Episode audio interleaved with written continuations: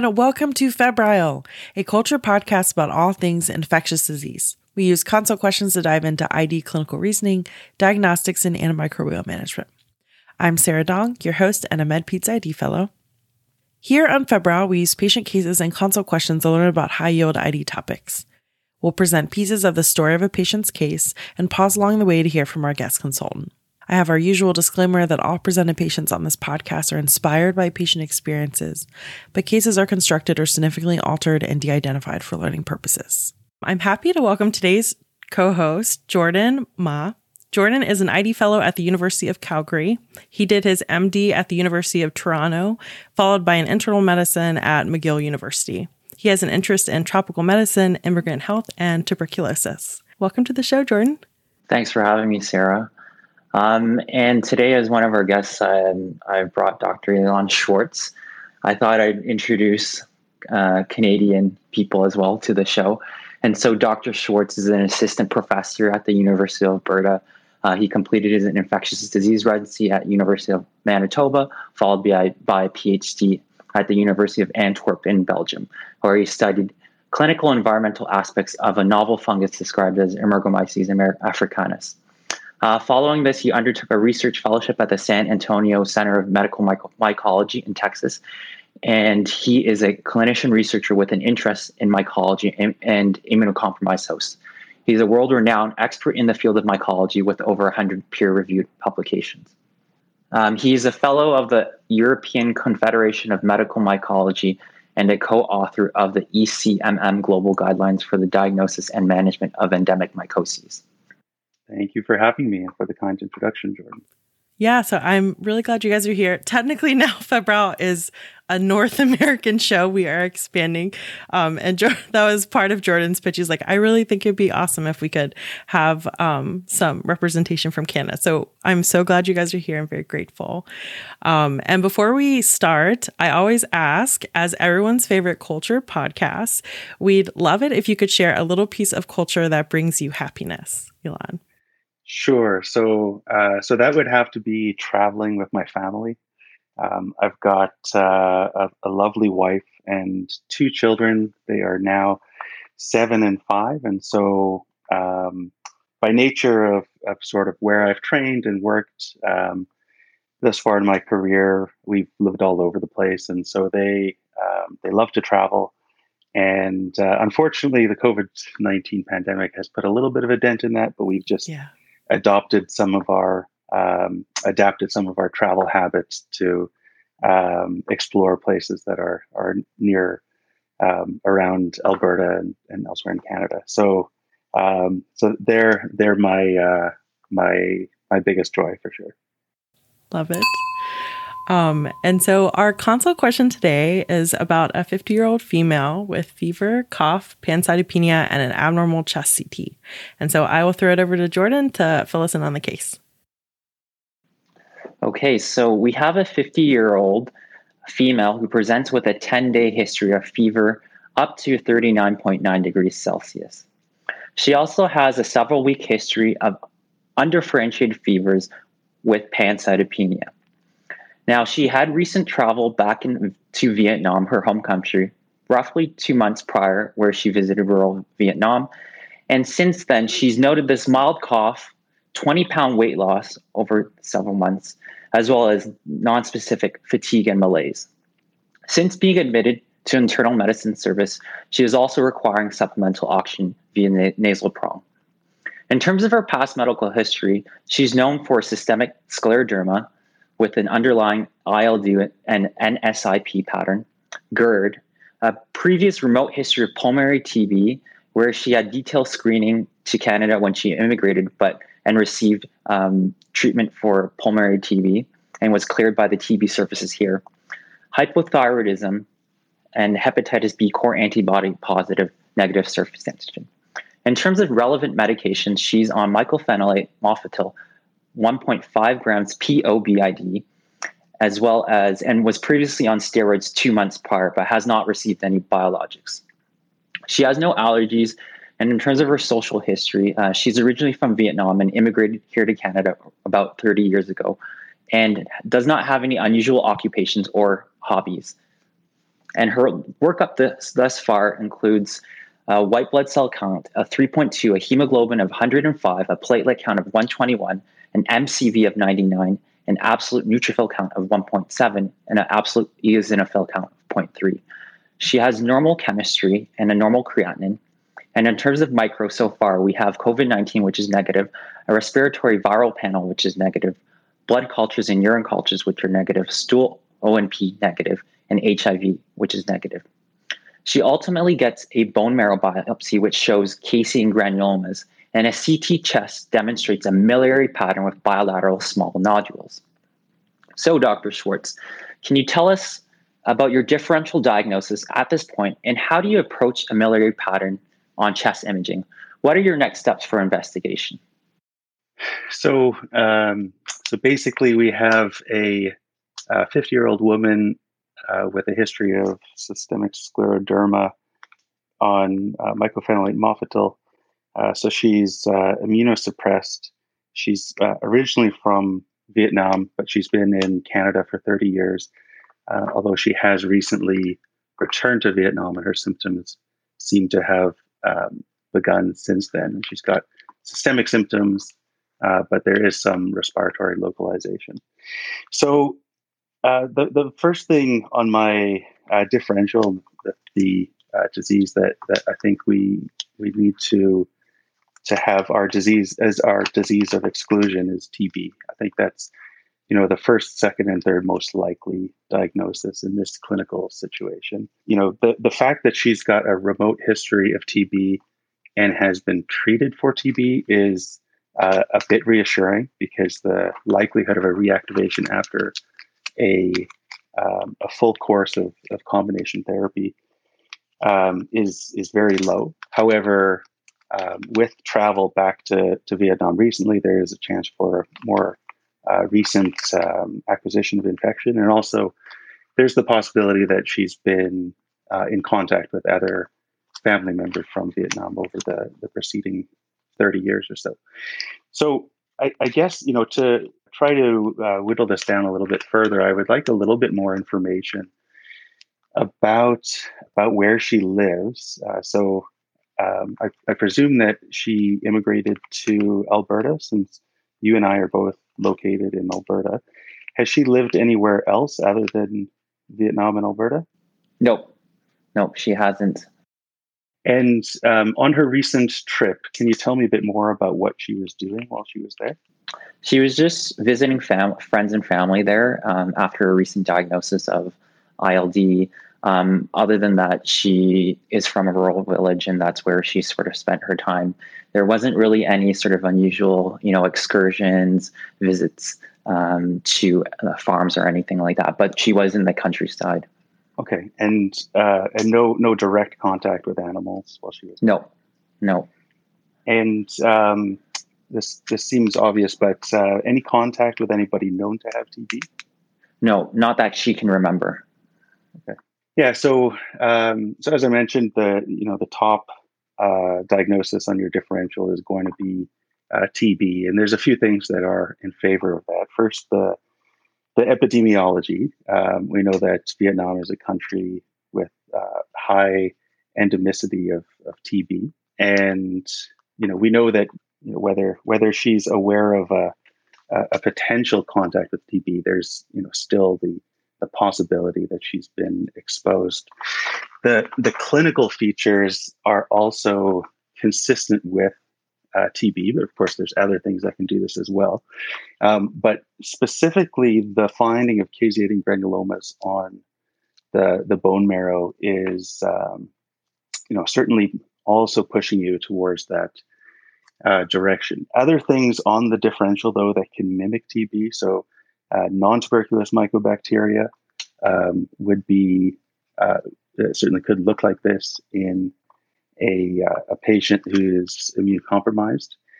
You know, my my favorite group of organisms, the endemic mycoses, and so uh, the one that you would have at the top of your uh, list based on the epidemiology would be Talaromycosis so previously known as uh, penicilliosis. So this is caused by Talaromyces marneffei, which is highly endemic to Vietnam.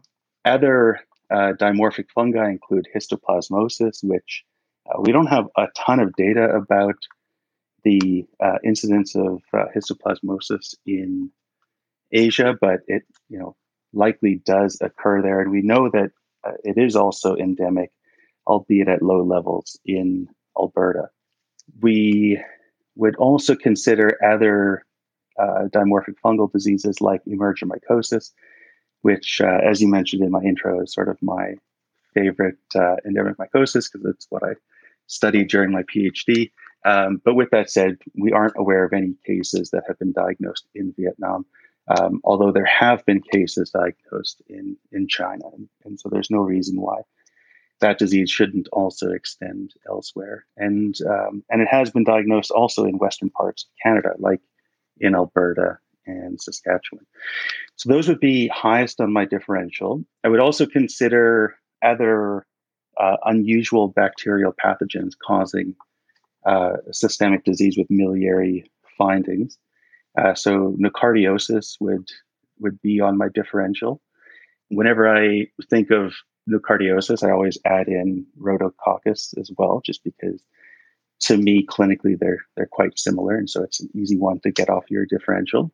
And if by chance you end up being right, then you'll look really smart. Um, yeah. And then um, uh, those would be the the main fungal and uh, bacterial. So certainly, you know, a lot of viral infections can cause this this clinical picture. And you know, right now we're in the middle of a pandemic, and so uh, SARS-CoV-2 would be uh, considered, although the the duration of illness at this point sounds uh, fairly long, although it could be an initial COVID infection complicated by other infections such as pulmonary aspergillosis, for example. Um, and then I would also include on my differential the um, the category of parasitic infections. Uh, I'm not sure exactly which ones would give this particular pattern. You know, certainly, you know, there's there there might be some uh, features in in the uh, the breakdown of the CBC that might lean us more towards that that diagnosis. And then and then of course uh, we would also consider non-infectious etiologies, malignancies, for example. We know that she's got autoimmune disease, and so other autoimmune diseases such as rheumatoid arthritis with nodules or sarcoid uh, would also be on your differential. Um, and then also uh, drug toxicities. It, it sounds like there hasn't been a recent change. She was previously on corticosteroids. Now she's on mycophenolate mofetil, uh, but no recent changes to those medications. No, that's correct. Yeah. Okay. So that that would put uh, a little bit lower on your your differential, but you would uh, consider it as well. That's a really awesome overview. You know, certainly for this patient, but I think when we need to have a broad differential for someone who comes in with a miliary pattern on imaging, and so, what do you think as far as the evaluation we should be asking for? Yeah, so so given the the differential that I mentioned, so certainly uh, you would want sputa, either uh, expectorated or induced sputa for for acid fast bacilli, as well as for for prolonged incubation of fungal culture. You would uh, ideally like a, a bronchoscopy if uh, if a good sample isn't forthcoming so in addition to uh, mycobacterial and fungal uh, culture, you would want a cytopathology examination of, of a lower respiratory tract specimen. So ideally from uh, from BAL.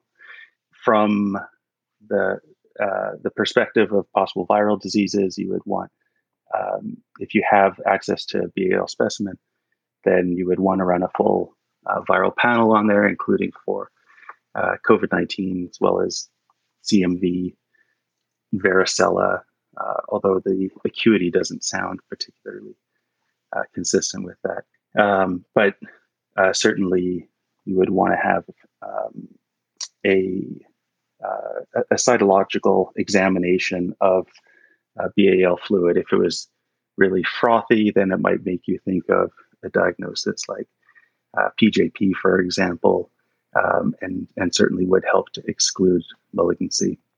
Other ways of trying to get to uh, the diagnosis of possible TB or uh, endemic mycosis. So um, you you already mentioned that there was a bone marrow biopsy done. I'm not sure if there were any uh, mentions of uh, special stains done on that biopsy, but certainly you would want to speak to the pathologist and make sure that they're looking for AFB and for uh, for fungi. Um, ideally, the uh, bone marrow aspirate would also be sent off for uh, for fungal and mycobacterial culture. In addition to that, you would want um, a, a lysis centrifugation uh, blood culture bottle, and so that would be uh, for the purpose of uh, diagnosing either either a mycobacterial infection or uh, an endemic mycosis, as well as uh, sending off serology, so antigen testing and uh, antibody testing for histoplasma. there are really good diagnostics for uh, mycosis, but they are not available to us in um, in Canada or the United States. Uh, so unfortunately, that would not be possibility. But with uh, disseminated infection, we would expect to also uh, ideally culture it from uh, either the bone marrow uh, aspirate or from from blood using a, a lysis centrifugation bottle. Okay, so um, we did three induced sputums, which were negative for AFB ultimately she is taken for bronchoscopy and ABL. And so bacterial, fungal, and mycobacterial cultures are sent. Um, on the BAL, the AFB is smear negative, and there's a negative GeneXpert. And she has a, a Legionella and PCP uh, PCR, which is negative. Um, she also has a COVID 19 and respiratory viral panel, uh, which is negative, and a um, galactomannan index is 0.11, as well as a negative aspergillus antigen. And so at this point, um, what would you do for empiric therapy of this patient? So, I mean, the first thing is that we want to make sure that this patient is isolated with uh, in airborne isolation. And, you know, I think the the the plan for empiric therapy is going to depend in part on uh, on the clinical status, vital signs, you know, how uh, how sick the patient is. You know, if if I was pushed you know, based on a, an unstable patient, then certainly I would uh, initiate empiric therapy for uh, tuberculosis. I, I, don't think that there would be a role at this point for either empiric antifungal or uh, antibacterial treatment. I, I, think that we uh, likely have time to uh, to work up the diagnosis a bit more. Okay. And so while in hospital, you know, she's still requiring a bit of oxygen, two to four liters.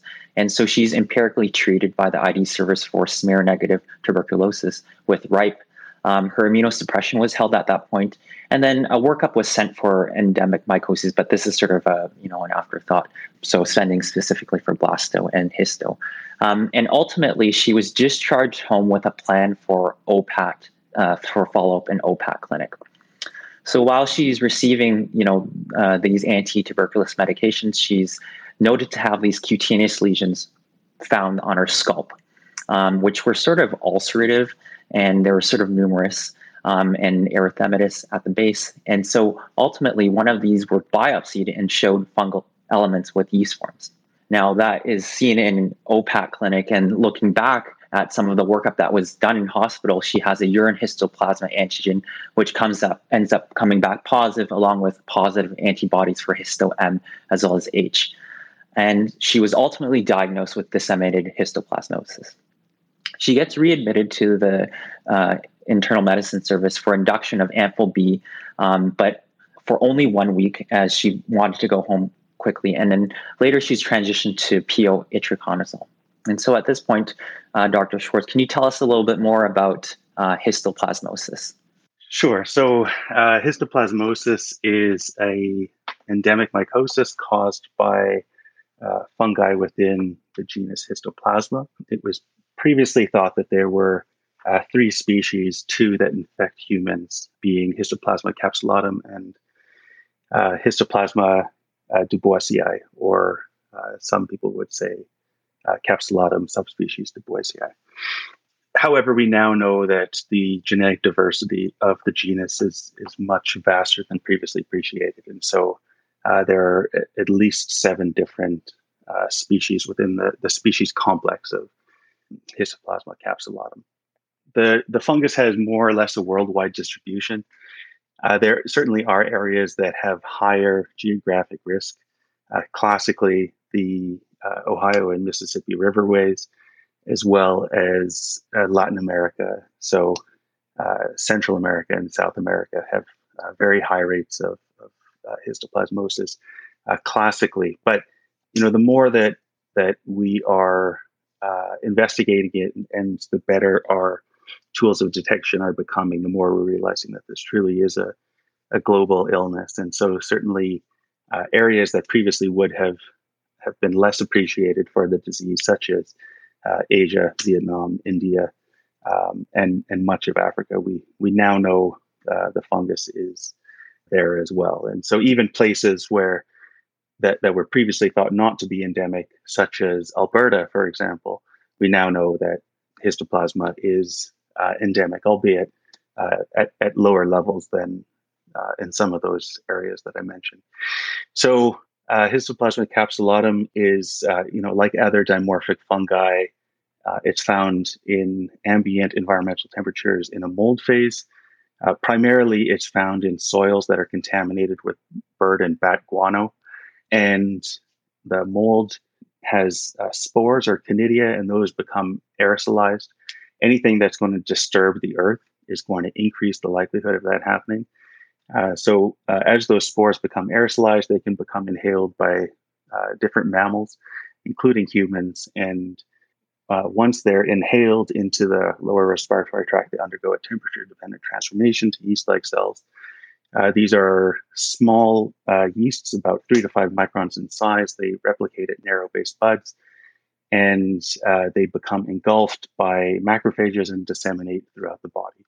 So there's uh, three main uh, clinical syndromes uh, of histoplasmosis. There is uh, acute pulmonary histoplasmosis, uh, which you know may be indistinguishable from from a community acquired pneumonia or from um, even in some cases a, a viral respiratory infection.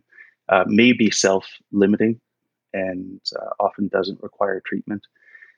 In some patients, they go on to have a chronic form of the disease, which uh, can either stem from that initial infection or can lay dormant for many years and then reactivate down the road uh, in the setting of uh, immunosuppression or, or other stressors.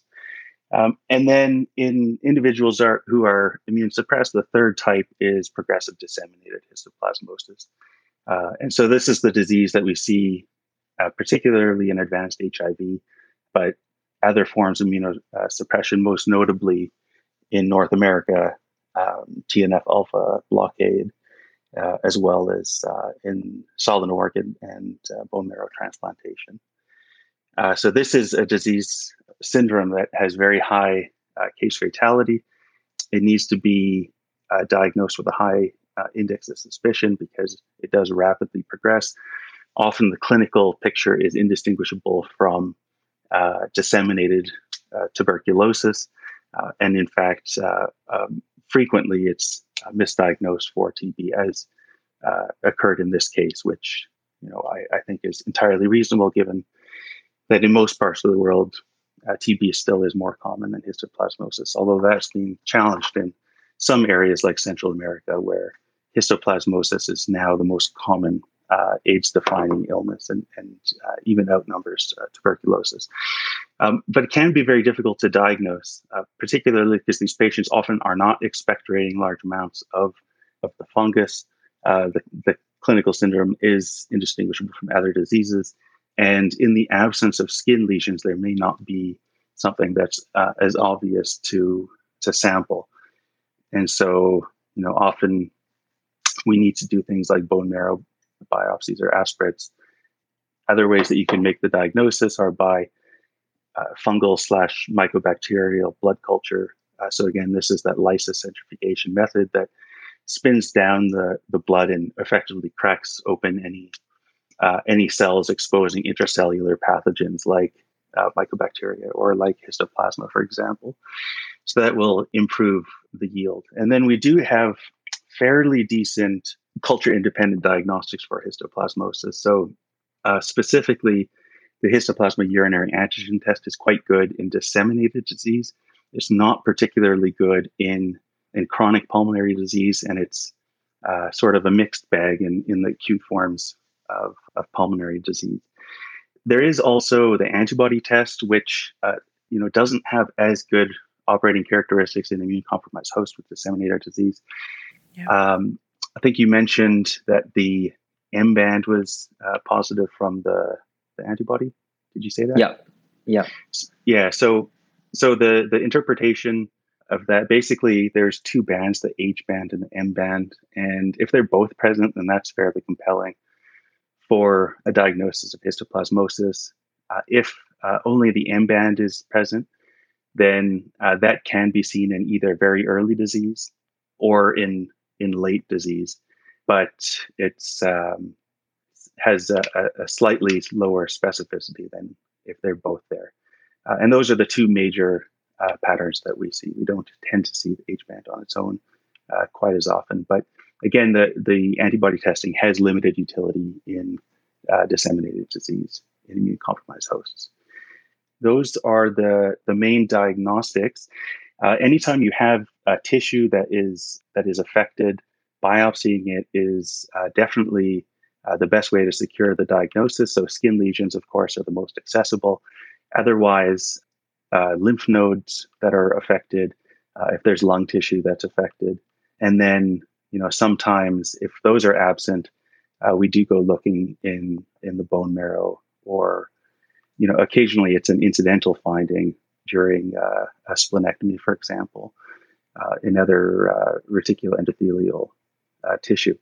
So in tissue, this is a small yeast, so it's considerably smaller than than, for example, Candida, and uh, again, usually three to five microns in size, which also distinguishes it from blastomyces, which typically is larger, although there is a form of blastomyces called blastomyces helicus, which has been reported in uh, Alberta as well, which is characterized by these small yeast, three to five microns in size, with narrow based budding.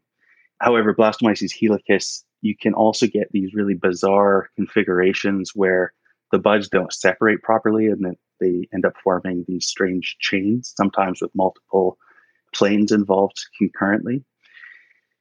The, the main differential from a fungal perspective in this case is Talaromycosis. And Talaromycosis has yeast cells that are the same size, but the difference is that uh, it doesn't bud by, or it doesn't replicate by budding, but rather by binary fission. And it's the only fungal pathogen that does that. So if you see the uh, intracellular septum, then that is a pathognomonic for Talaromycosis. Whereas if you see a bud, it excludes Talaromycosis, but it could still be emergomyces, uh, for example, which is also histologically indistinguishable from uh, histoplasma, but it is uh, considerably less common in all parts of the world except for South Africa, which is a, it's where it's about similar in in frequency as histoplasmosis. Uh, so the treatment is fairly easy to remember because we you know don't have a lot of good treatments at all in mycology at this uh, stage. So it's basically the same treatment as for you know all uh, dimorphic fungal diseases, particularly in severe cases in immune compromised hosts. There's always kind of the two phases: the the induction uh, phase, which is with uh, liposomal amphotericin B. Typically, that's for one to two weeks. Sometimes we'll treat for longer, depending on clinical response, and sometimes you can get away with shorter. But but that would be sort of the standard, usually somewhere around 10 to 14 days. And then before that is uh, complete, we transition to itraconazole. Um, itraconazole is the azole that has the most data behind it. It is uh, superior to fluconazole. There was a uh, randomized controlled trial in the in the 90s that demonstrated that, but it is uh, not sufficient on its own in the absence of that induction phase. And so we know from Thuy Le and colleagues in Vietnam uh, that that induction with liposomal amphotericin B really is essential, which is difficult in resource limited settings because it requires hospitalization. Of course, amphotericin B is associated with a lot of toxicities and requires frequent monitoring. And so typically does require hospitalization. So once um, the patient is nearing the end of that 14 days, before they have uh, completed it, I start the itraconazole uh, about one or two days before then to ensure that they tolerate it. And also because itraconazole can be quite tricky in terms of getting appropriate levels. And so there's two forms of itraconazole that we tend to use. The first is a tablet or, uh, or a capsule uh, that is uh, quite well tolerated, but the uh, exposures are fairly unpredictable. And so you do have to do levels after about three to five days and then uh, fairly frequently, at least initially every couple of weeks or so. The, the other formulation that is uh, less frequently used these days is the uh, suspension. And the suspension gets better exposures, uh, but so better levels, but it uh, is more frequently associated with uh, diarrhea. I, I, should note that for the capsule formulation, there are tricks to increasing absorption. It's increased in the setting of, of acidic uh, environments. And so things that are going to decrease the acidity of the GI tract are going to decrease absorption. So concurrent PPI use. So for one thing, as uh, CYP3A4 inducers, there are also issues uh, with uh, with concurrent pantoprazole, uh, for example, and you know a lot of other drugs that use the CYP3A4 pathway. But because of the increase in pH, it can uh, decrease absorption. On the other hand, that can be manipulated by by uh, consuming that medication with uh, an acidic beverage. So either orange juice or frequently what's used is uh, cola. Although notably, it has to be regular cola. It can't be diet cola. I actually don't think I knew that. yeah, I, I, don't think the brand matters. Um, contrary. What about what Pepsi? Some, what about Pepsi? But, well, I was going to say, contrary to what people at Emory might tell you, um, they've got a bit of a penchant for uh, Coke, but uh, Pepsi is is just fine. But uh, yeah, again, it, it, it can't be diet, uh, and then you do need to to monitor. Now, in the United States, they do have a formulation that is much better absorbed called uh, Suba itraconazole, so it's super bioavailable Suba itraconazole, and um, it's it's much better absorbed.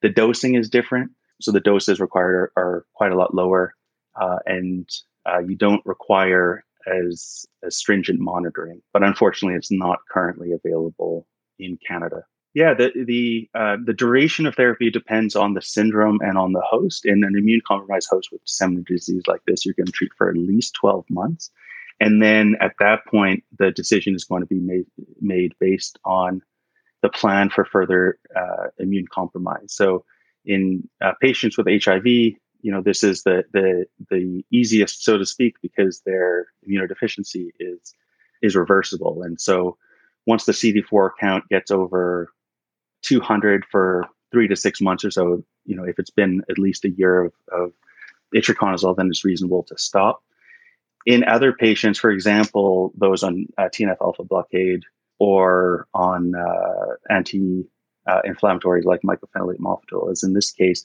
then you know, it would be reasonable to continue while they're remain on that therapy.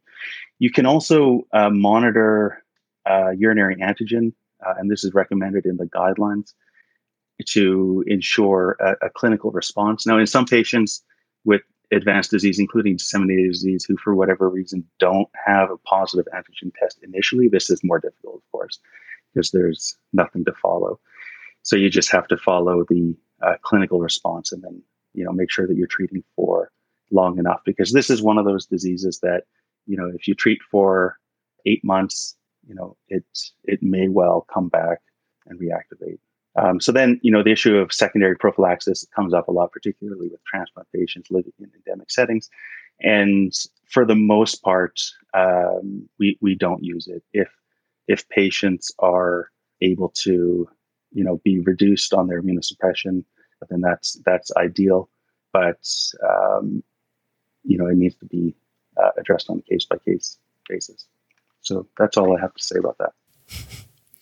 Yeah, I I just want to say this case is is just like a really great example of how disseminated histo can look And I, I, so I did residency in Ohio and had a, you know, a couple patients that they're like ingrained in my memory and they had disseminated disease and it wasn't thought to be histo at the time because it looked like malignancy and there were a couple other features that leaned towards one thing or the other. So I just thought this was a really nice example of sort of the extremes of histoplasmosis and remembering that we probably need to think of it in a lot more places than we sort of classically describe it from outside of Ohio and the river valleys, I guess I should say. Yeah, and, and most of the consults that that I see related to it are in in patients who are, you know, immune compromised and and uh, there's concern for lymphoma yeah, um, exactly. because of uh, an enlarging lymph node. And so, unfortunately, most of these biopsies aren't sent for culture. Um, but you know, there comes back a report exactly as you mentioned, uh, fungal elements. Uh, and if you really pin down the pathologist, they'll say, "Yeah, it's uh, you know yeast-like cells," and that can be helpful in determining, if not the specific diagnosis, at least the management, because the treatment for emergomycosis is extrapolated from uh, histoplasmosis, for example.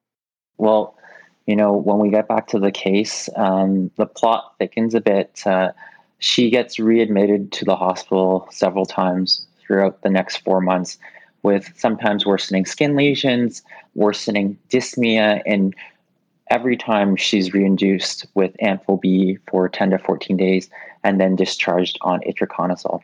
One of the repeat CT chest shows a worsening miliary pattern at one point, and it's kind of hard to read because she has a background of ILD and not a normal CT chest to begin with.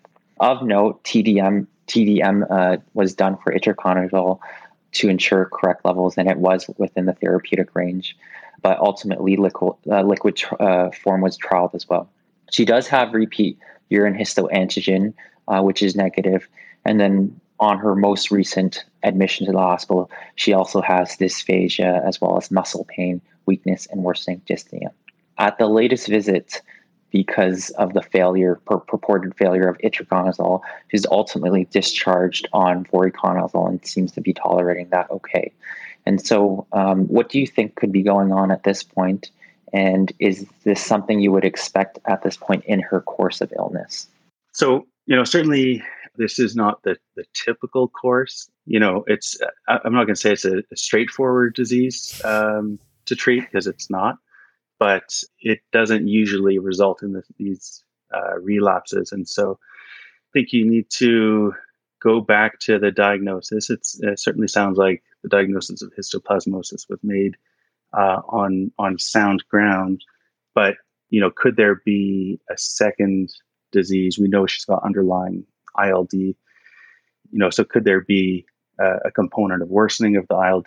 Is that uh, diagnosis of ILD correct? Or or could there be another uh, non-infectious etiology that's uh, causing her underlying lung disease? Um, but then on the more acute lung disease, is this you know histoplasmosis? Could it be another fungal disease? As I mentioned, the treatment is the same for all of them, so it shouldn't matter. But you know, could it? Could she have a second infection as well? And and again, we would go back to that initial uh, differential uh, diagnosis. And so, of course, TB would still remain a, a concern for uh, for epidemiological and, and, clinical reasons, even though you know everything that we saw their initial presentation is is readily explained by by histoplasmosis. And then you you you do uh, think about whether the drug is is able to to get to the site. So is it being absorbed properly? And so you address this with the the TDM. You know, alternatively, is, this being driven by by inflammation uh, that is independent of the the pathogen itself? And so, um, in other words, is this uh, an immune reconstitution inflammatory syndrome? And and you know this is best defined and and best understood in the context of of HIV with with initiation of antiretroviral therapy. Although there are you know a, a number of other uh, non-HIV immunosuppressed disease uh, diseases that uh, can uh, also manifest with with iris. And so, if there's been any changes to her her uh, immunosuppression, her MMF has been changed. One thing that we would think about, you know, anytime you use an azole is is drug drug interactions. You know, MMF isn't one that we typically worry about, but for example, if you had a transplant patient that was on tacrolimus, that certainly would be one. And so, you know, is there a chance that that the immunosuppressant is being metabolized more quickly because of the drug drug interaction?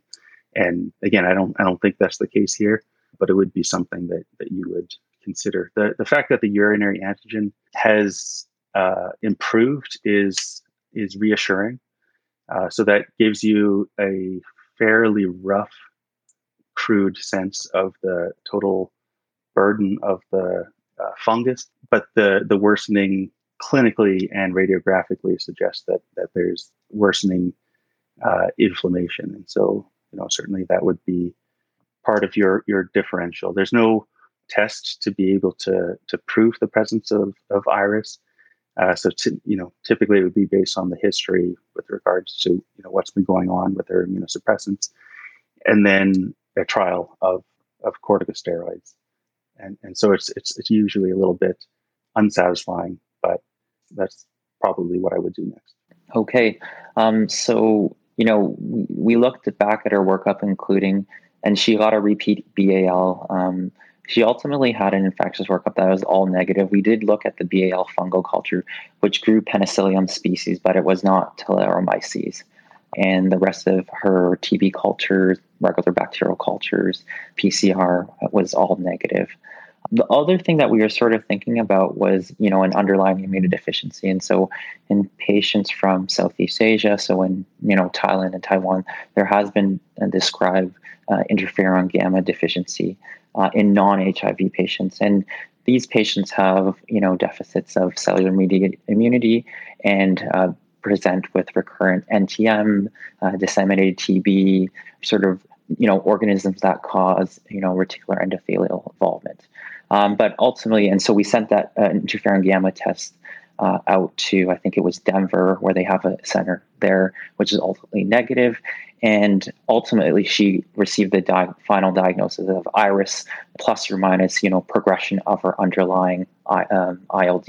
And um, you know, she improved on her oral voriconazole therapy at this point. Did you guys end up treating with steroids? We we didn't end up treating with steroids just because I guess you know in discussion with you know the rheumatologists and whatnot, there was sort of you know a lot of uncertainty about what was going on and fear of you know worsening her underlying infection, and so ultimately you know we didn't end up treating her steroids, and she sort of got better without it. Yeah. Yes, I'm glad to hear she got better. I, I, I think it would be reasonable to, you know, to give a bit of, of prednisone is mm-hmm. probably not going to shift the balance of, of control, especially if there are, you know, other clinical signs of, of improvement. You know, the fact that she's, you know, generally been improving aside from these these episodes where she has uh, dyspnea, and then you know the other the other things you mentioned, she had like some dysphagia and and muscle pain and weakness. And so, you know, of course, these are very non-specific, and and so you would wonder, you know, whether they're related. And you also need to consider toxicities of of the medications. And so, you know, we didn't talk about this, but you know, the major thing that we worry about with itraconazole, uh, if it's being absorbed, is that it is a, a negative inotrope. And so, in patients who have um, underlying congestive heart disease mm-hmm. or you know, maybe are on the cusp, you can sometimes unmask their congestive heart disease with itraconazole. Voriconazole, you know, is probably okay. You know, we think that probably you can treat uh, histoplasmosis with itraconazole or newer azoles, but uh, there is a concerning signal in voriconazole, and this was work out of Washington University um, by Andrej Spec and, and colleagues that suggested that the mortality was worse with voriconazole as opposed to itraconazole. Now that hasn't and you know probably won't be prospectively validated, and so it's it's hard to know. One thing that I would be concerned about is just because of the duration of therapy, because we're talking about you know, at least a year. And it's not clear to me at this point how much she'd already had when she was switched. But, you know, once you go over about six months of voriconazole, then you worry about things like uh, phototoxicity, which, you know, can just be a sunburn that's uh, inconvenient, but it can be, you know, quite devastating. And, and it's also associated with squamous cell carcinoma, and particularly in individuals who have occupations that are going to put them in a lot of sun exposure. And if they're immunocompromised. And so there's a, a confluence of these risk factors of duration of voriconazole, um, immune suppression, and uh, sun exposure that all are synergistic in increasing the risk of squamous cell carcinoma. And so uh, that would be a concern over time. And so you could also use something like isavuconazole, which would be you know considerably more expensive, but would would also be an option. And posaconazole I, am not sure there'd be a, a, specific reason we would go to that. We don't typically treat uh, histoplasmosis with uh, posaconazole. It's associated with a lot of metab- metabolic uh, abnormalities related to hyperaldosteronism. Probably I would avoid that. And, and, of course, it has some cost toxicities as well, similar to isavuconazole. You know, one thing when, when we think back to this case, you know, somebody who's immune compromised who's presenting with this systemic syndrome and you're concerned about disseminated TB, one diagnostic that I, I fail to mention, and we don't think about it a lot because we don't have access to it in North America, is is urinary LAM mm. or uh, lipoarabinomannan uh, LAM. And um, in fact, there's now like a second generation of it. And this is uh, widely used in in some areas where where TB is is hyper endemic. Um, in South Africa, they're using it a lot, for example, and it's a, a point of care test, and, and basically it's got very operating a good, very good operating characteristics for specifically smear negative disseminated TB in immune compromised patients. So someone, you know, exactly like this, um, you know, more more classically used in advanced HIV. But um, you know, if we had access to that, that would be something that would be helpful uh, because, you know, again, these these patients that have maybe miliary uh, lung lesions uh, aren't necessarily, you know, spewing either bacilli or or fungi in their, you know, if they are expectorating at all. And so it's not it's not unusual to to not be able to confirm the diagnosis from respiratory samples. And so it would be helpful to to rule in a diagnosis of TB in, in that context. Now, I think of um, urinary histoplasma as kind of filling a similar niche. And so also it's in these uh, sort of smear negative, disseminated uh, cases in immune compromised patients and, and, and doesn't seem to work particularly well outside of that setting, but really does play uh, uh an important role. And one of the things about histoplasma urinary antigen, you know, until very recently, it was hard to access outside of North America, particularly the United States, because it was a, a send out lab to uh, to Indiana. But the the company that, that makes one of the tests, Miravista in Indiana, is now making a lateral flow assay, which is a point of care test, which is really important in, in terms of making it accessible outside of the United States. And so, you know, I think that the, there's a lot of opportunity for in, in, terms of clinical care, but also in terms of research and being able to to have you know these these dual tests of uh, histoplasma urinary antigen and a urinary LAM um, in in places where there's you know syndemic of HIV associated histoplasmosis and tuberculosis. Yeah. Well, I I want to thank Jordan for creating this amazing case because we covered a lot of ground, but I, I will just leave it open one more time to see if you guys have any other closing thoughts or sort of uh, teaching points that you really want to reinforce that you learned from this case. Uh, so, I mean, the you know the most important thing in in making a diagnosis of fungal disease is to to think about fungi. um, I think we're I think we're pretty good at that in ID because you know for whatever reason because they're so niche. Um, you know these these topics are very testable on exams. Yeah. um, and so I think you know a lot of ID fellows and in particular you know, have have a, a decent understanding of uh, of the endemic mycoses, particularly histoplasmosis.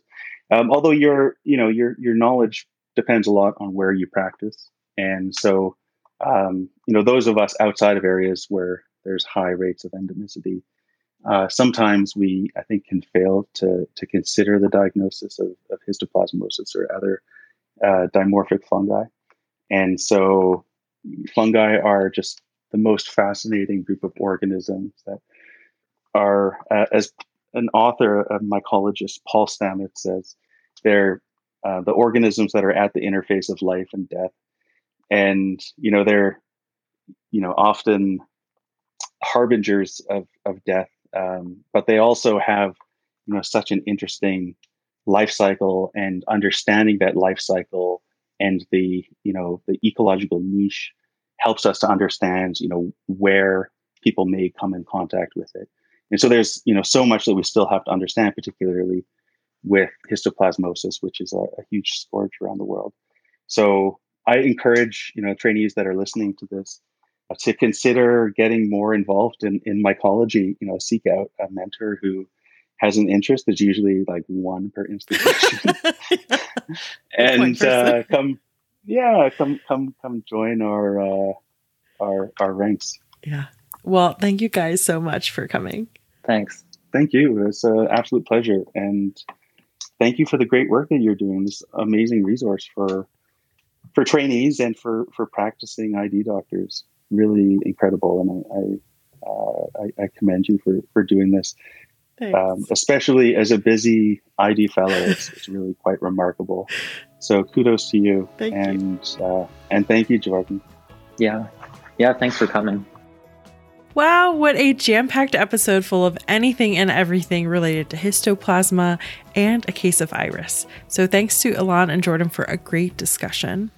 We have one more episode for 2021 left, and that actually will make a full year of febrile episodes, if you can believe it. So please don't forget to check out the website, febrilepodcast.com, to find our consult notes, which are written compliments to the show with links to references, as well as a library of ID infographics. Please reach out if you have any suggestions for future shows or want to be more involved with Febrile. Thanks for listening, stay safe, and I'll see you next time.